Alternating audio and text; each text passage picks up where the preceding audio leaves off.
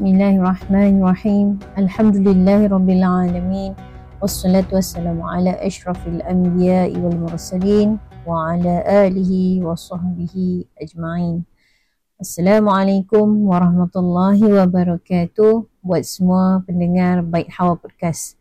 InsyaAllah pertamanya kita panjatkan rasa syukur pada Allah SWT kita dapat bertemu lagi di sesi bilik tidur di Bait Hawa Podcast. Baik insyaAllah kali ini bersama saya Ukhti Ina yang akan menceritakan satu kisah baharu di kalangan para sahabat baginda Nabi sallallahu alaihi wasallam dan uh, kita akan menceritakan satu kisah yang akan uh, memberikan kita satu impak yang sangat baiklah insya-Allah.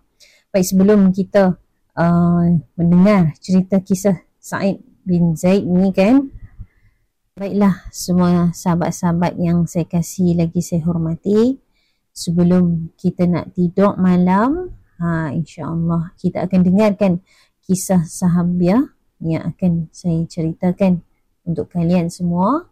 Dan jangan lupa juga sebelum kita nak tidur apa persediaan yang kita harus buat?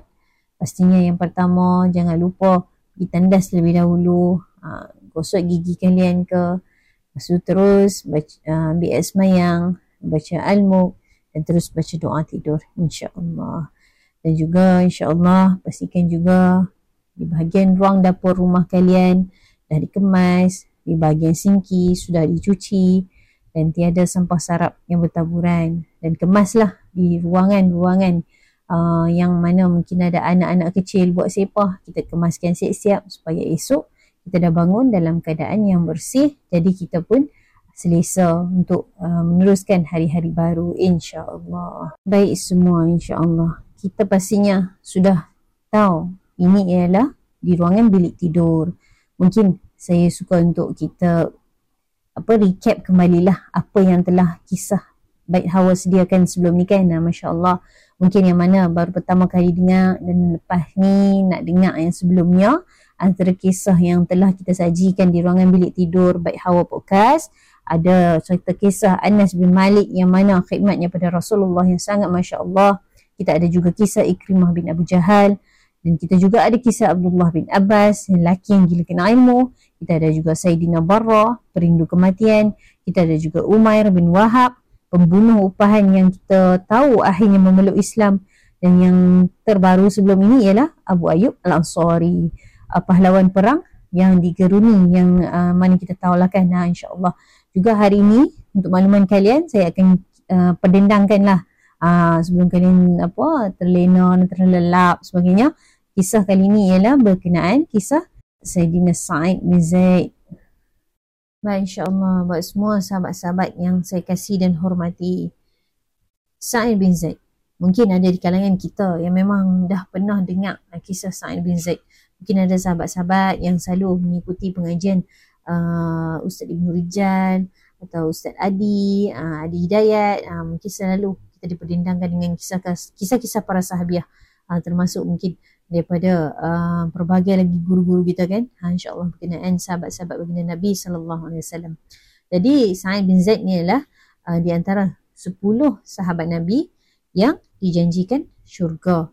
Um, yang mana beliau termasuk dalam 10 orang yang dijanjikan syurga salah seorang daripada di kalangan as-sabiqun al-awwalun. Orang-orang yang terdahulu yang mula-mula berhijrah dan memberi bantuan. Salah seorang ahli ibadah dan juga termasuk dalam kalangan mereka yang Allah redha kepada mereka dan mereka pula redha akan Allah InsyaAllah sebelum kita lanjutkan dengan kisah Sa'id bin Zaid ni aa, pastinya saya ingin mohon maaf terlebih dahulu jika terdapat seperang kurangan dalam sesi penceritaan saya dan antara mungkin saya boleh kongsi antara rujukan yang saya ambil ha, mungkin adalah salah satu daripada Ustaz Ibn Rijal sendiri ha, Ustaz Adi Hidayat Profesor Dr. Zulkifli Muhammad Al-Bakri dan juga uh, ada beberapa buah uh, kisah uh, daripada buku lah uh, insyaAllah biografi uh, sahabat-sahabat yang dijanjikan syurga sahabat-sahabat baginda Nabi SAW yang dijanjikan syurga jadi insyaAllah kita cerita secara santai-santai sikit lah dalam bercampur dengan bahasa utara sikit. Saya harap kalian boleh faham uh, dan saya juga insyaAllah uh, akan cuba untuk meringkaskan supaya uh, kisah ini bukan saja kita dengar sebab tu sebelum tidur aja. Ha, tapi kisah ni kita dapat faham dan kita dapat ingat dan kita dapat tahu dan kita boleh ceritakan kepada anak-anak kita siapa sahabat-sahabat Nabi insya-Allah. Itulah matlamatnya. InsyaAllah kita teruskan dengan kisah Sa'id bin Zaid. Uh, siapa Sa'id bin Zaid? Nama penuhnya ialah Sa'id bin Zaid bin Amru bin Nufail bin Abdul Uzza al-Adawi.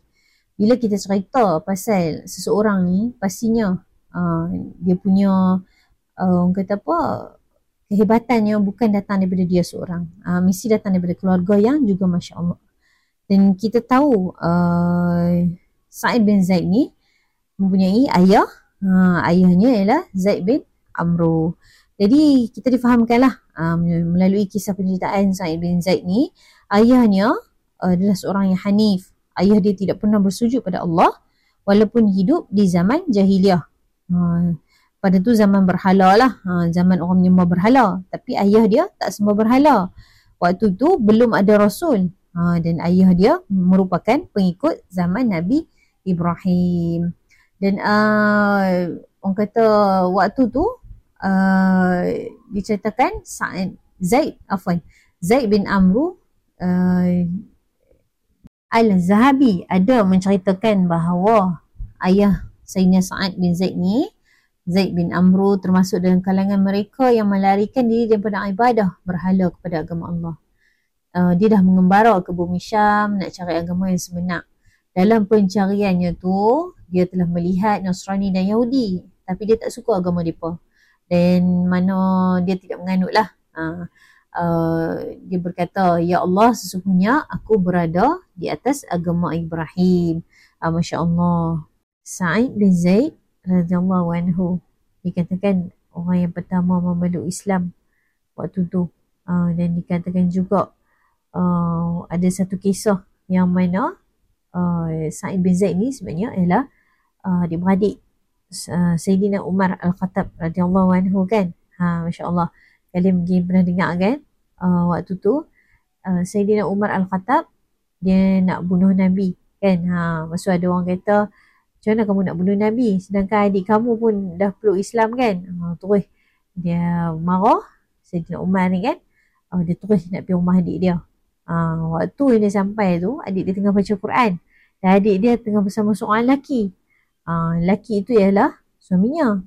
Uh, suaminya tu Sa'id bin Zaid lah. Ha, radhiyallahu anhu. Ha, kan? Ha, Masya Allah. Dia ialah ipar Umar Al-Khattab. Sayyidina Umar Al-Khattab. Radhiyallahu anhu. Ingat tak antara 10 sahabat Nabi yang dijanjikan syurga. Antaranya ialah Abu Bakar, Umar Al-Khattab, Uthman bin Affan, Sayyidina Ali, Talha bin Ubaidullah, Zubair bin Al-Awam, Sa'id bin Abi Waqqas, Abdul Rahman bin Auf, Abu Ubaidah bin Al-Jarrah dan yang terakhir ialah Sa'id bin Zaid. Ha, ini bukan calang-calang eh. Nabi saja yang uh, boleh tahu uh, sahabat-sahabatnya yang mana yang dijanjikan syurga kan ha Masya Allah tabarakallah antara uh, di mana uh, Sayyidina Sa'id bin Zaid ni dijanjikan syurga kan uh, ada waktu satu kisah lah di mana waktu tu uh, Sayyidina Sa'id bin Zaid ni sedang berjuang untuk menegakkan Islam dan uh, di mana beliau diuji uh, dengan uh, kisahnya di mana beliau dizalimi lah kan macam mana yang kita tahu waliullah ni uh, antara wali-wali Allah ni bila dia dizalimi, bila dia angkat tangan serta merta doanya dikabulkan oleh Allah taala yang kita tahu kan ha masya-Allah tabarakallah. Waktu tu zaman tu Nabi dah wafat. Uh, Umar, Sayyidina Umar, Sayyidina Abu Bakar, Ali pada waktu tu semua dah wafat. Zaman Khulafa Ar-Rashidin semua dah wafat dan ada pemimpin waktu tu bernama Marwan bin Hakam. Uh, kisahnya di mana wanita itu Arwa binti Uwais datang kepada uh, Marwan bin Hakam ni lah. Datang mengadu lah. Datang mengadu kisah di mana dia bagi tahu Sa'id bin Zaid ni uh, rampas harta dia rampas tanah dia. Uh, Sa'id bin Zaid ni zalim lah dia kata kan. uh, lepas tu Sa'id ni pertahankan diri dia mana mungkin aku ambil tanah ni? Aku ialah sahabat Nabi kan? Uh, Masya Allah dan uh, Marwan bin Hakam uh, tanpa berfikir panjang dia berkata aku tak perlu bukti. Aku percaya kamu sahabat Nabi yang mana pertama kali masuk Islam. Dan pada waktu tu, Sa'id bin Zaid ni, dia angkat tangan mohon doa pada Allah SWT. Dia doakan pada perempuan dia tadi yang mana fitnah dia, yang zalim dia tu lah. Yang kata dia zalim tu kan. Arwah binti Uwais ni, dia doa uh, pada Allah SWT butakan mata perempuan tu tadi kan. Uh, bunuh di tanah dia. Uh, dan Masya Allah, tabarakallah dengan izin Allah. Wanita tadi uh, mati dibunuh di tanah sendiri dan dia mata dia buta waktu tu. Ha, Masya Allah, tabarakallah. Itulah orang kata doa orang yang dizalimi. Ha, Allah serta merta kabulkan. Masya Allah. Rasulullah Sallallahu Alaihi Wasallam pernah bersabda, hati-hati dengan orang uh, do- doa orang yang dizalimi. Sesungguhnya tak ada penghalang antara doanya dengan Allah Subhanahu Wa Taala. Orang yang kamu zalimi, oh, orang kata apa, tak lena tidur. Ha, orang yang menzalimi tu boleh tidur lena kan? Ha, bila saat dia tak boleh tidur lena, mungkin dia berdoa pada Allah SWT. Ha, waktu tu kan, ha, Masya Allah, Tabarakallah, dan Allah kabulkan doanya. Dan ada dua pintu dosa yang disegerakan azabnya. Satu, kezaliman. Uh, waktu apa kata apa didoakan pastinya akan dibalas cash lah orang kata di dunia kan uh, apa saja yang uh, dia mohon doa tadi kan macam kisah Sa'id bin Zaid tadi kan uh, kecuali orang tu bertaubat lah kan? Uh, orang yang buat dosa tu bertaubat. Yang kedua orang yang dahal kepada orang tua. Jadi so, Rasulullah SAW berkata hati-hati dengan doa-doa orang yang dizalimi. Sesungguhnya doanya naik ke atas langit dan dikabulkan oleh Allah SWT insyaAllah. Dan antara doa-doa yang dikabulkan oleh Allah ialah doa mana yang tidak ditolak oleh Allah SWT doa orang tua doa orang yang bermusafir dan juga dan juga doa orang yang dizalimi. Insyaallah pada semua pendengar baik hawa podcast uh, sampai di sini saja kisah penciptaan Sayyidina Sa'id bin Zaid. Diharapkan kita semua dapat manfaat lah kisah yang telah disampaikan oleh saya sebentar tadi. Dan diharapkan kisah ini boleh kita ambil banyak pengajaran dan kita ceritakan kepada anak-anak kita, anak buah kita, anak-anak murid kita atau siapa saja sahabat-sahabat kita kongsikan uh, supaya lebih ramai kenal dan tahu siapa Sa'id bin Zaid ni antara 10 sahabat Nabi yang dijanjikan syurga. Dan juga insyaAllah sebelum tidur jangan lupa kalian baca doa tidur. Uh, dah baca al-muq ke belum? Kalau belum baca, baca sekejap lagi dan bacalah doa tidur. Bismillahirrahmanirrahim. Bismikallahumma ahya wa amut. Maksudnya dengan menyebut namamu ya Allah, aku hidup dan aku mati. Dan kita memohon perlindungan daripada Allah sewaktu selama kita tidur ni lah kan.